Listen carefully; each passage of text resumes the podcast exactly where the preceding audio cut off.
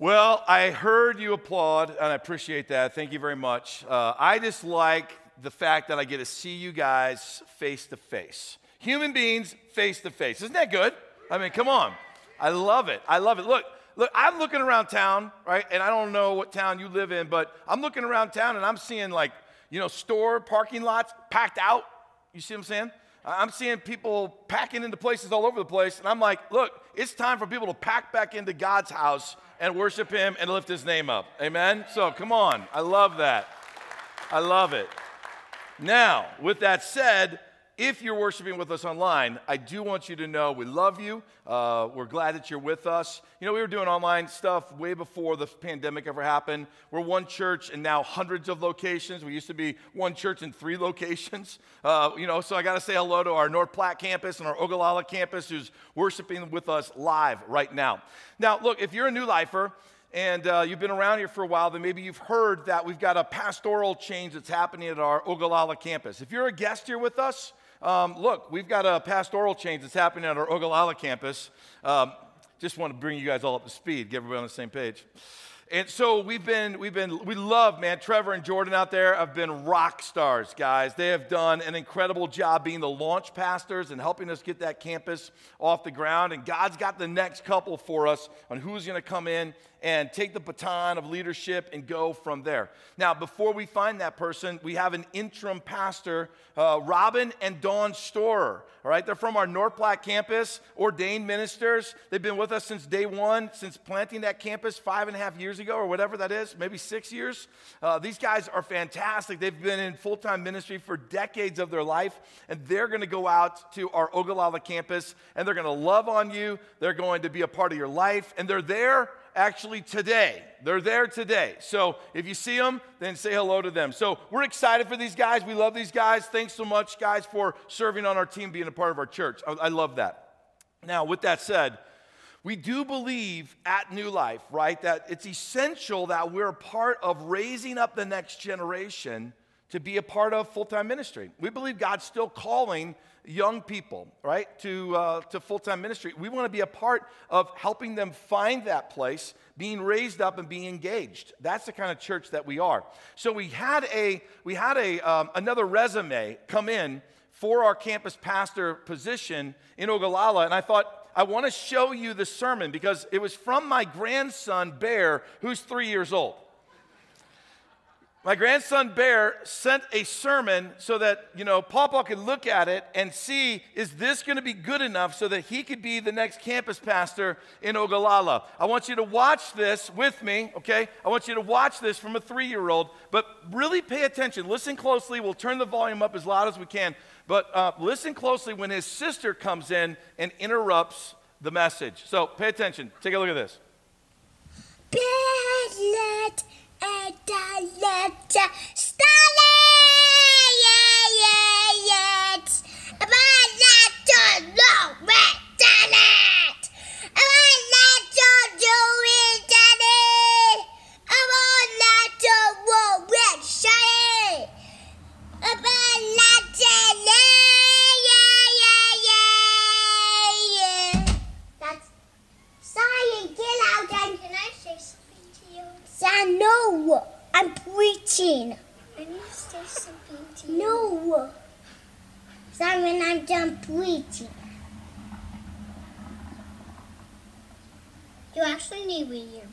first.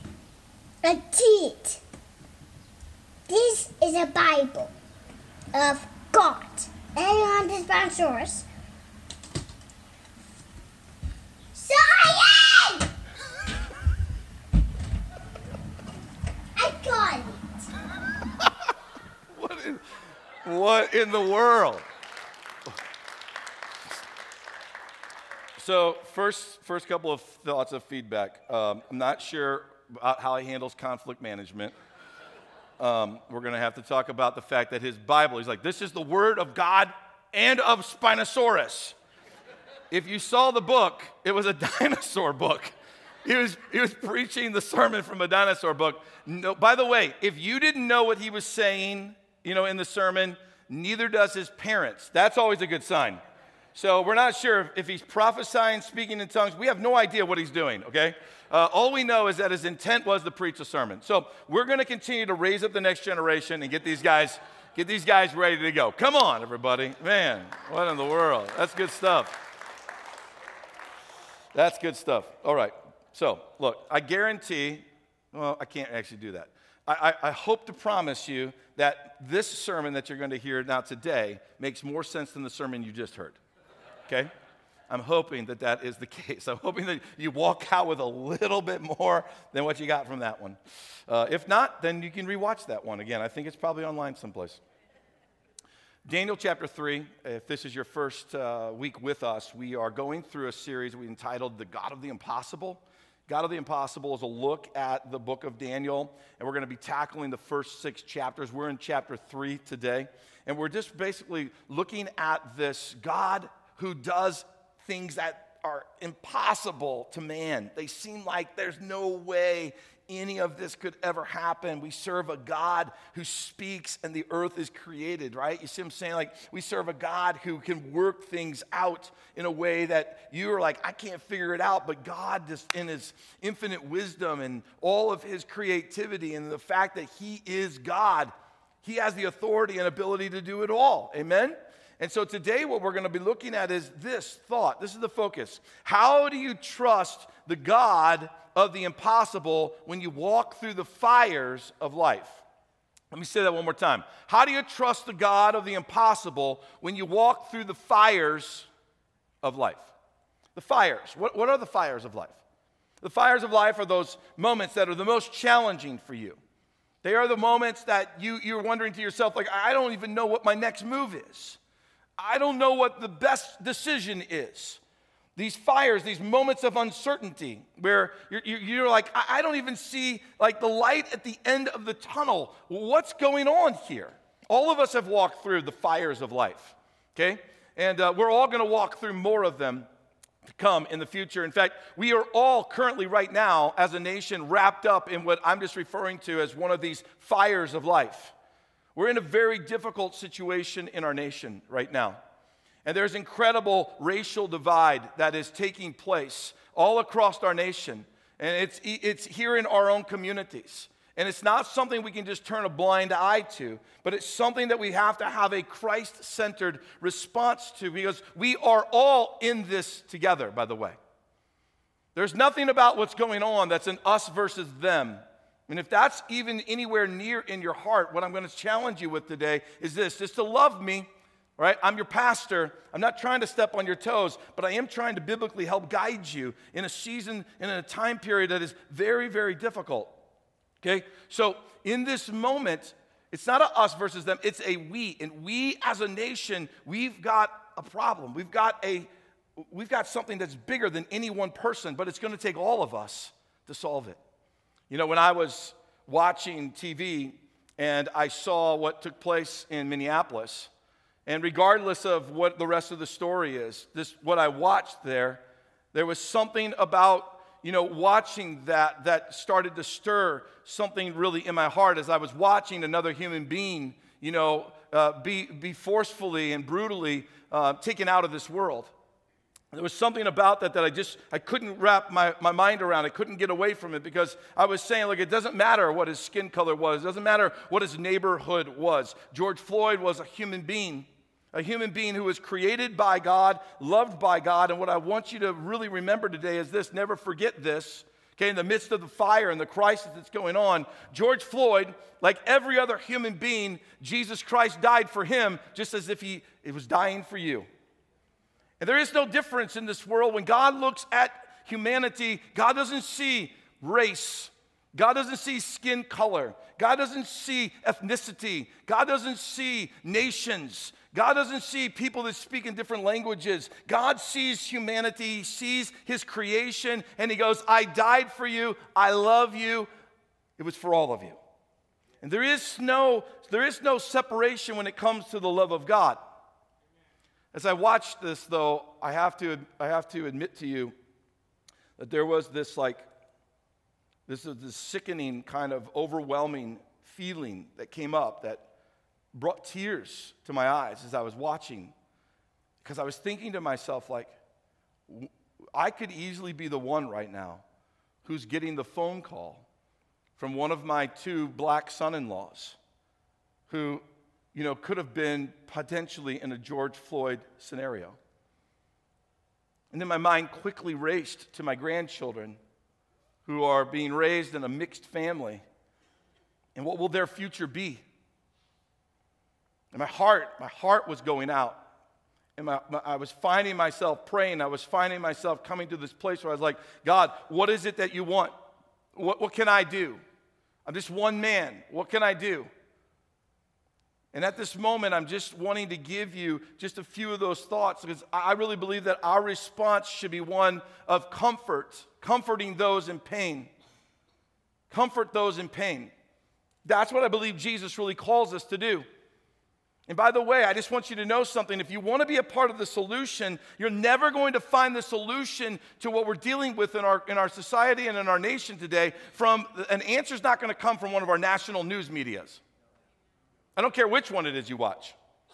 The answer's not coming from there. The answer's not coming from some radio station that you're listening to. The answer's not coming from some newspaper that you're reading. The only way we're going to find the answer of truly being compassionate people that are, have the mind of Christ, that when we look at our world, we see humanity. We see we. The only way we're going to get there, guys, is by getting back to God's word. And I think Jesus gave us a very like clear understanding of what we're supposed to be doing in moments like this to show true compassion in the midst of a fire, in the midst of an uncertain moment. I take you back to Luke chapter 10 is where I'd take you.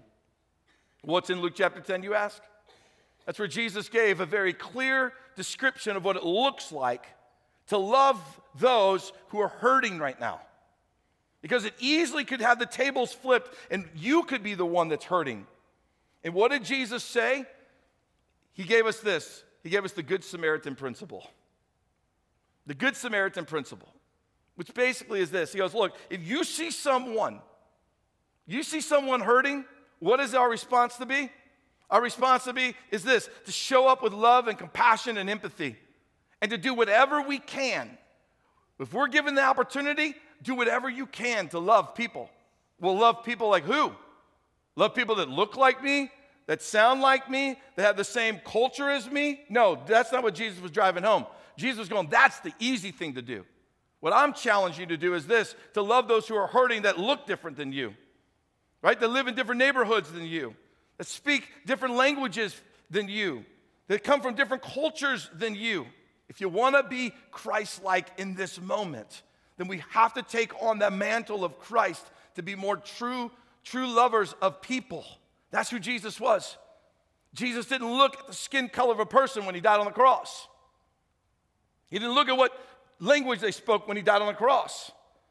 He didn't die on the cross for some people, he died on the cross for us all. And the truth is this I believe it's a fire. I, I believe it's, it's, a, it's, a, it's a moment that we're all going to have to walk through. And I believe that God can and God will heal this racial divide. I believe that. I want that in my heart. I believe it because I believe I'm serving a God that nothing is impossible for him. That's just what I believe. So, in the midst of this fire, in the midst of this uncertain moment where it's hard to see the light at the end of the tunnel, what should you and me be doing? First, we should be going to God with our own hearts, and we should be repenting to God. We should be reconciling, and we should be asking God, God, will you Will you rewire? Will you reprogram the way that I see this world? I need to see this world a little bit more like you do and a lot less like the media does. I need to see this world a lot more like you do and a lot less like the way I was raised. I need to see the world a lot more like you do, which is accurate than just what my perceived idea is. Guys, that's what we have to get to. We've got to get back to that spot. You got to run to Him first instead of all these other things that we're trying to run to, because these other things don't have the solutions in them. And we have to get away from the us and them mentality and we have to get back to the we. We are humans in God's sight, loved by an almighty creator. That's who we are. That's what we have to get back to. And then we also have to hang on like we're desperate for it Like if I let go of this, my life ends. We have to hang on to this. I'm going to trust God. And I'm going to have a faith in God that the God of the impossible can work a miracle in the midst of this fire. And I believe that. So I get it. Like this is a very volatile situation where one word can be taken out of context and spoken wrong. And I just want I want to say this in my last words to you. Look, if there's something I said offended you, my intent was not to offend anybody in here. My intent was just to help you as a pastor, bring you back to what I think is a centerpiece that only you can control. Because, see, right now, all you control is this. You can't control any of this, but you can control this. And you got to get, we all have to get back to what the heart of Jesus is for humanity. When you do that, freedom actually comes to us all. But if we don't get back there, then you will forever be part of the problem. In all things, by the way, not just in this issue. So let's all strive to be those people because in the midst of this fire, in the midst of this uncertain moment, God's got something for us. Just like He sent Shadrach, Meshach, and Abednego. These guys were in the midst of a fiery situation. Now, look, if you grew up in church, you know. Oh, Daniel chapter 3, it's about the furnace, right? It, it's, a fiery, it's a fiery moment. So I, I, get that. But these guys, they were sent there because Nebuchadnezzar, the king, he had, he had erected this 90 foot statue. And he was demanding that all of his leaders, all of his governors, all of his mayors from every race, language, and nation was to come and to bow down to this thing and worship it. And if they weren't, he was going to kill them. I mean, this guy was off the charts crazy. Okay? And this is this is who he was. So he brings them all together, the music plays, and everyone's supposed to bow down. There's three young Jewish boys that don't bow down. These three Jewish guys, they came into Babylon with Daniel. Okay, so Daniel chapter 3 has nothing to do with Daniel, but has everything to do with his three friends. But these three guys were just like Daniel. So these three Jewish guys, they got besieged in Jerusalem, got ripped out of their home country, got sent to Babylon, and got trained to live in a, in a way that would be serving the king. They're now going, We're not bowing down to your God. I don't care what he looks like. I don't care what you call him. We serve the King of Kings and the Lord of Lords, and we're not bowing down to your 90 foot statue. When the king heard this, guess what the king was? Furious, right? He was furious. And he said, Get those three young Jewish boys and bring them right before me right now. So he gets them, and off they come. And this is what he says to them in Daniel chapter 3, verse 15. I'll give you one more chance, guys, to bow down and worship the statue I've made when you hear the sound of the musical instruments. But if you refuse, okay, here it comes, you will be thrown immediately into the blazing furnace. Now, watch this next sentence. And then, if you're thrown in, the, in this you know, incredible furnace, and then what God will be able to rescue you from my power. Watch out, people, because when people of authority and leaders and you know moms and dads say it's impossible for god to do anything to rescue us from the situation i'm telling you it's in moments like that watch out because that's when god has the ability to shine the greatest. When man says god can't do it that's when god goes oh yeah? Really? You, you, say i can't do that you, say that your fire is greater than me are you serious are you serious do you understand i spoke and created the universe so when man says it's impossible, watch out because God's getting ready to do something that is profound. And I'm telling you, in this passage, that's what happens. So these three young men, they're bold in their faith, and they boldly turn around and they speak directly to the king. And this is what they say in the next few verses 16 through 18. Oh, Nebuchadnezzar, we do not need to defend ourselves before you, right? Because if we are thrown into this blazing furnace, the God whom we serve is able to save us. He will rescue us from your power, Your Majesty. But even if He doesn't, we want to make it clear to you, Your Majesty, that we will never serve your God or worship the gold, the gold statue that you've set up. Never going to do it. So, what happened with the king? The king, man, he becomes furious. He is in an all out rage. He demands, turn the furnace up seven times hotter. Now, this furnace, it was something that humans could walk into, okay? Uh, it was something where they would, they would take mud bricks in and they would heat them up so that they become hard and useful in building. And uh, you would have like a, like a dome on the top with a, with a large hole in the center for the exhaust and the smoke to go out, but that some openings on the lower level for it to feed and to breathe and to create a, a serious fire. So they are actually making it seven times hotter. While they're doing that, the king says, Look, bind up these guys, bind them up by their hands, bind them up by their feet, and let's get the strongest soldiers we have, and let's carry them over and let's throw them in. So you can almost kind of see this. These guys are bound up, right? They can't walk, so they get picked up and they're carried over to this furnace, and they're kind of like this, like heave like one, right, two, three, into the furnace. This is what I love about the story, though. I love this. The fire was so hot the fire was so hot that it killed the soldiers as they were throwing in Shadrach, Meshach, and Abednego. Now, you know, this is what I love about it. Here's the reason why I love it because when you're in a rage and you're in an all out, you know, tantrum, you'll never make good decisions. You're like, turn that thing up seven times hotter, kills your best soldiers. That's a bad decision, okay? You're never gonna make your best decisions when you're in an all out rage, right? But then all of a sudden, these three guys, they drop into this fire and King Nebuchadnezzar, he steps up and he walks over closer to it and he looks into the fire and he goes, Guys, remind me, did, didn't we throw three, three bound men into the fire? All of us commanders around like, Yeah, yeah, yeah, we did that. We did that. So this is what he says next, verse 25. Look, Nebuchadnezzar shouted, I see four men unbound walking around in the fire unharmed and the fourth looks like a God. That's good news. he got that one right. Yep, it is a God. God showed up in the midst. God rallied around them. You know what I love about this? I see them unbound walking around. I threw them into the fire. They're, they're treated like it's a beach. Right? I threw them into this place like I was expecting to hear screams and torment and gnashing of teeth. They're in there smiling, shaking hands. There's no six foot distancing in the midst of a purifying fire, by the way. They're like hugging each other, right? They're, they're having a good old time inside the fire. So the king yells into the fire, says, Boys, come out here. Come out here. They get him out and they all huddle around him.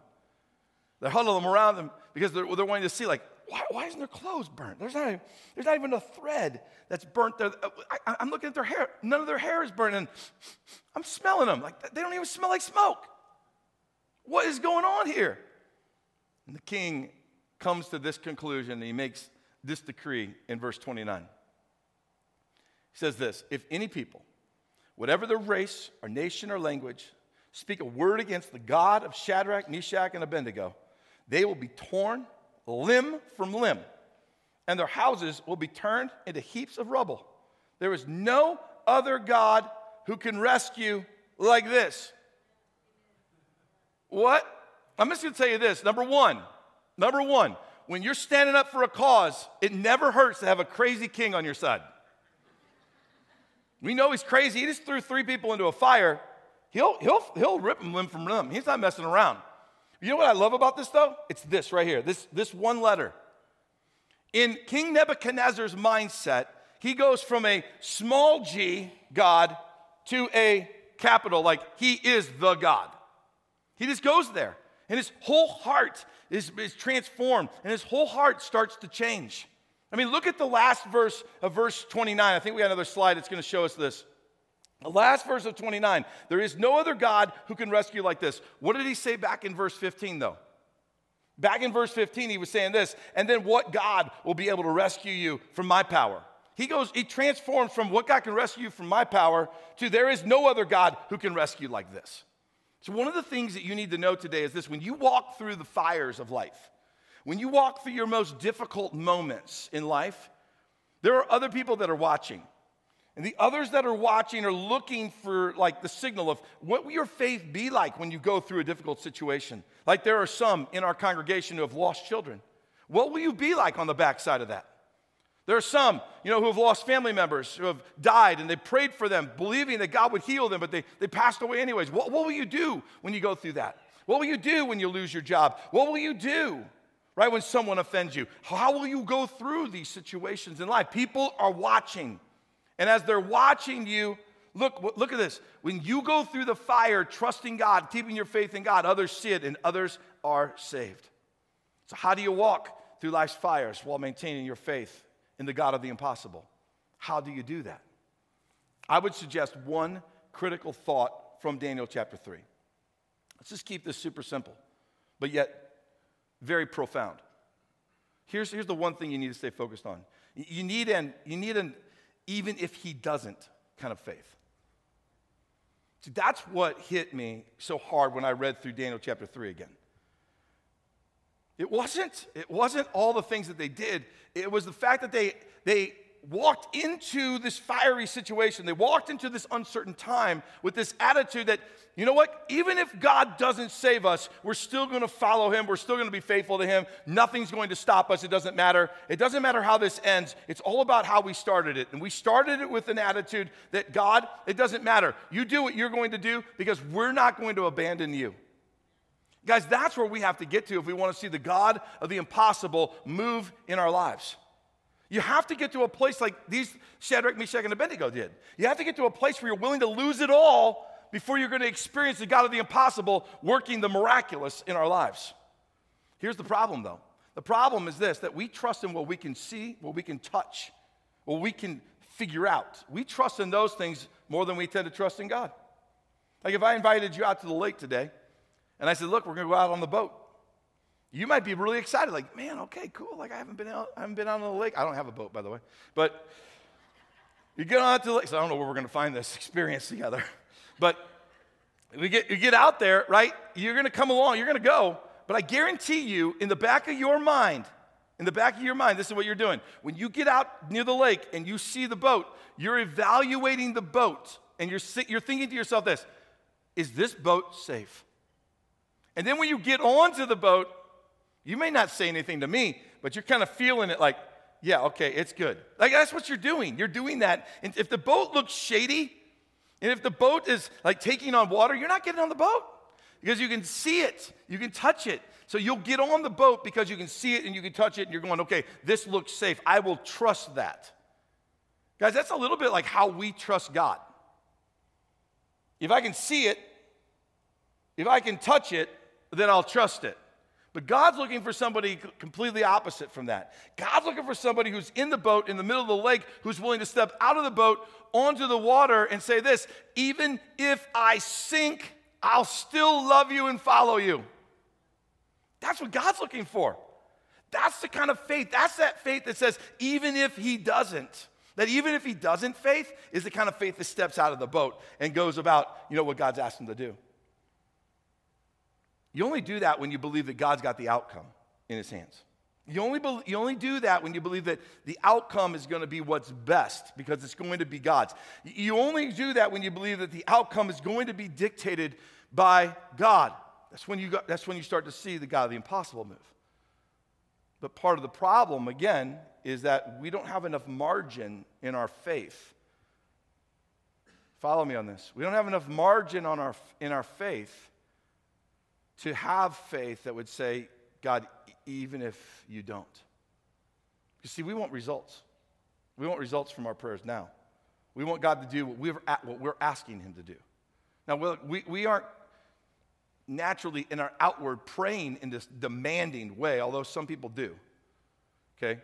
And uh, I, I'm, not, I'm not a guy who prays that way at all we don't necessarily just come right out and say we're so demanding, but in our hearts, our faith, like the, in where it really matters, again, the only thing you can change.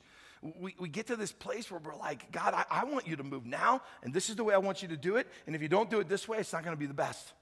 We have no margin for, but even if you don't, I'm still going to love you. That's what we need. We got to have the margin for even if you don't.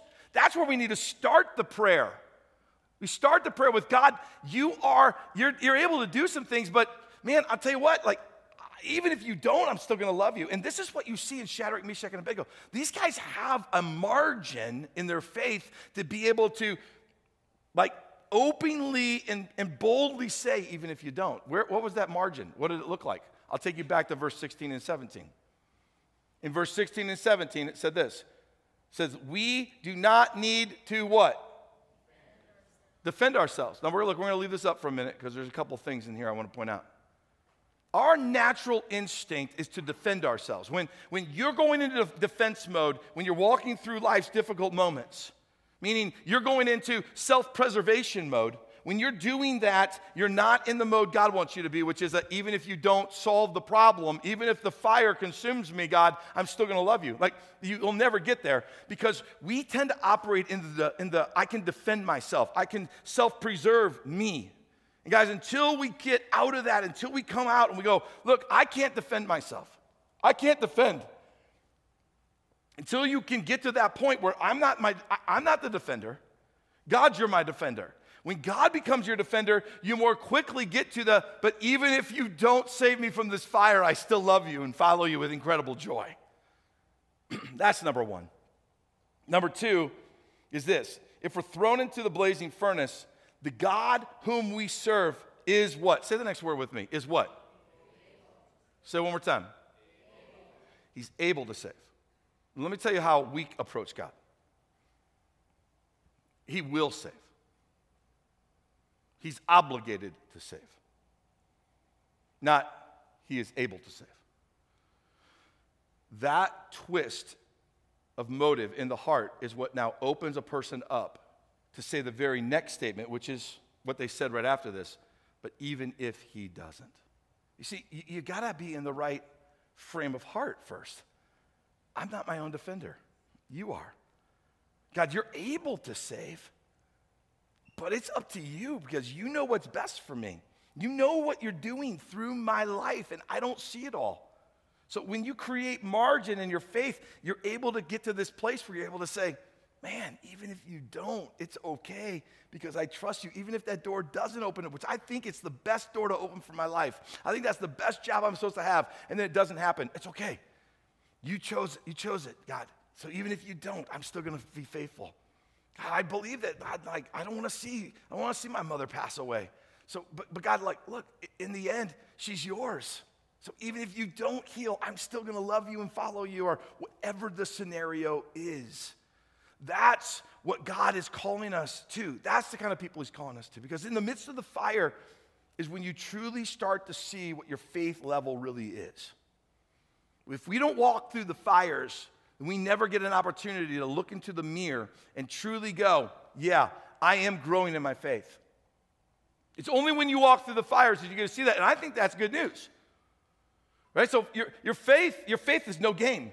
Like building your faith, living a life like these guys did, where even even if you don't do what I think you ought to, getting to that level of faith, I'm telling you guys, that's what's going to help you bust through. That's what's going to help you break through the, the, the fires and the un, uncertainties of life. That's what's going to help you overcome. That's what's going to keep your head screwed on straight. That's what's going to keep you focused on Jesus in the midst of chaos that's happening all around your life. That's what's going to help you.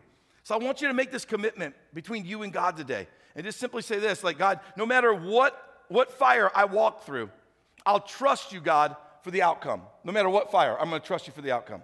In fact, I'd even encourage you to pray this simple prayer with me, even right now. Here's the prayer Even God, if you don't save me, I'm still going to trust you. That's the prayer. Even if you don't save me, I'm still going to trust you. Why? Because only Jesus can take you through a fire. Only Jesus can take you through some of life's darkest moments and bring you out on the other side better than you went into them. Shadrach, Meshach, and Abednego went into the fire, bound up, carried by soldiers, and everyone they could see was their enemy. They all wanted to see them die. That's how they went into the fire. They came out of the fire walking unbound, okay, not smelling like smoke, not singed by the fire, came out with a king that makes a decree that says, Your God is greater than any other God. They came out way better than they went into the fire. And you might go, That's impossible. How does that happen? Well, the way it happens is there's another in the fire with you. You're never alone. A wicked king could see God in the fire. You know who else could see God in the fire? The three guys that were in the fire. Next time you're walking through life's most difficult scenarios, the fires of life, get your eyes off of the flames and start looking for where Jesus is at because he's there with you in the middle of it all. Let's go to a New Testament principle of it all, right? Peter, okay, Jesus, can I come out of the boat and walk on the water with you? Yes, you can. Gets out of the boat, has his eyes on Jesus, starts walking, gets his eyes on the water, and starts what? Sinking. We often, when we're in the fires of life, get our eyes on the fire, and the fire consumes us. The problem consumes us. And then when we're on the backside of it, we say this God, sheesh, if it wasn't for your grace, I would never have made it through. Praise God for that. I just want you on the front side of it to start walking into it saying this whatever this fire is going to do to me, it's going to do to me. Because God, I know this you are in ultimate, complete control. And in the end, you win if I stay faithful before you. So find Jesus in the flames, find him in the fires of life. Get close to him, wrap your arms around him, and hold tight to him. Because he's the one who gets you through. Why? Because he's the God who works the impossible, guys. So I don't know what you're facing. I don't know what, what you're struggling with today. But I know this in this house and at this church, we worship the one who will meet you in the fire. He's not ashamed of you because you're walking in the fire. He'll meet you in the fire. He will love you through the fire. And He'll see you through to a brighter day on the backside of it. If we will run to Him and say, even if you don't save me, I'm still going to trust you. So let's stand and let's pray.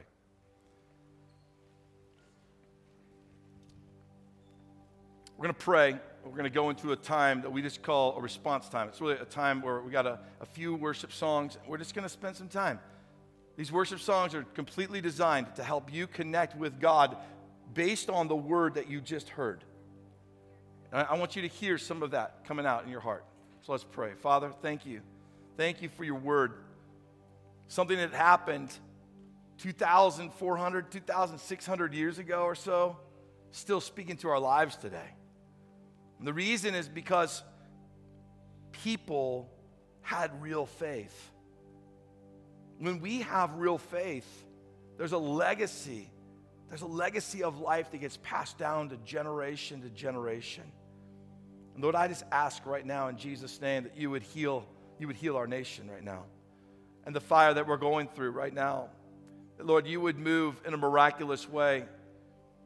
That, Lord, you would comfort those who are in pain. Lord, you would help those who are maybe not walking through that, that pain to, to, understand it, to have empathy and have compassion and to come alongside and together we link arms together and we walk arm in arm, brother and sister. We figure out the solutions, the Christ centered solutions for our nation. Lord, help us.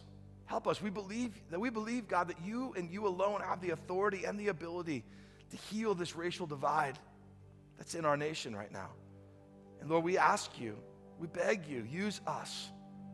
Use each of us as individuals to be a part of a, of a healing process. Because we all need healing, God, all of us every one of us. And Lord, for our church right now, in whatever unique individual fire situations they're walking through, God, I just pray that they would find you in the fire. And they would, they would find peace with you in the fire. And although it might feel like it's long lasting, you know, drawn out. And it's been walking around it like walls, like walking around, walking around, walking, like getting nowhere. That in the end, God, I pray that they would recognize you are with them in the midst of the uncertainty in life's most difficult moments. And if we run to you, God, you've got the solutions. So, Lord, I just pray for this congregation that you put peace in their hearts, fill them with the power of the Holy Spirit, and have us walk in the unity of Christ, in the authority of Christ, and in the love of Christ. In Jesus' name, amen.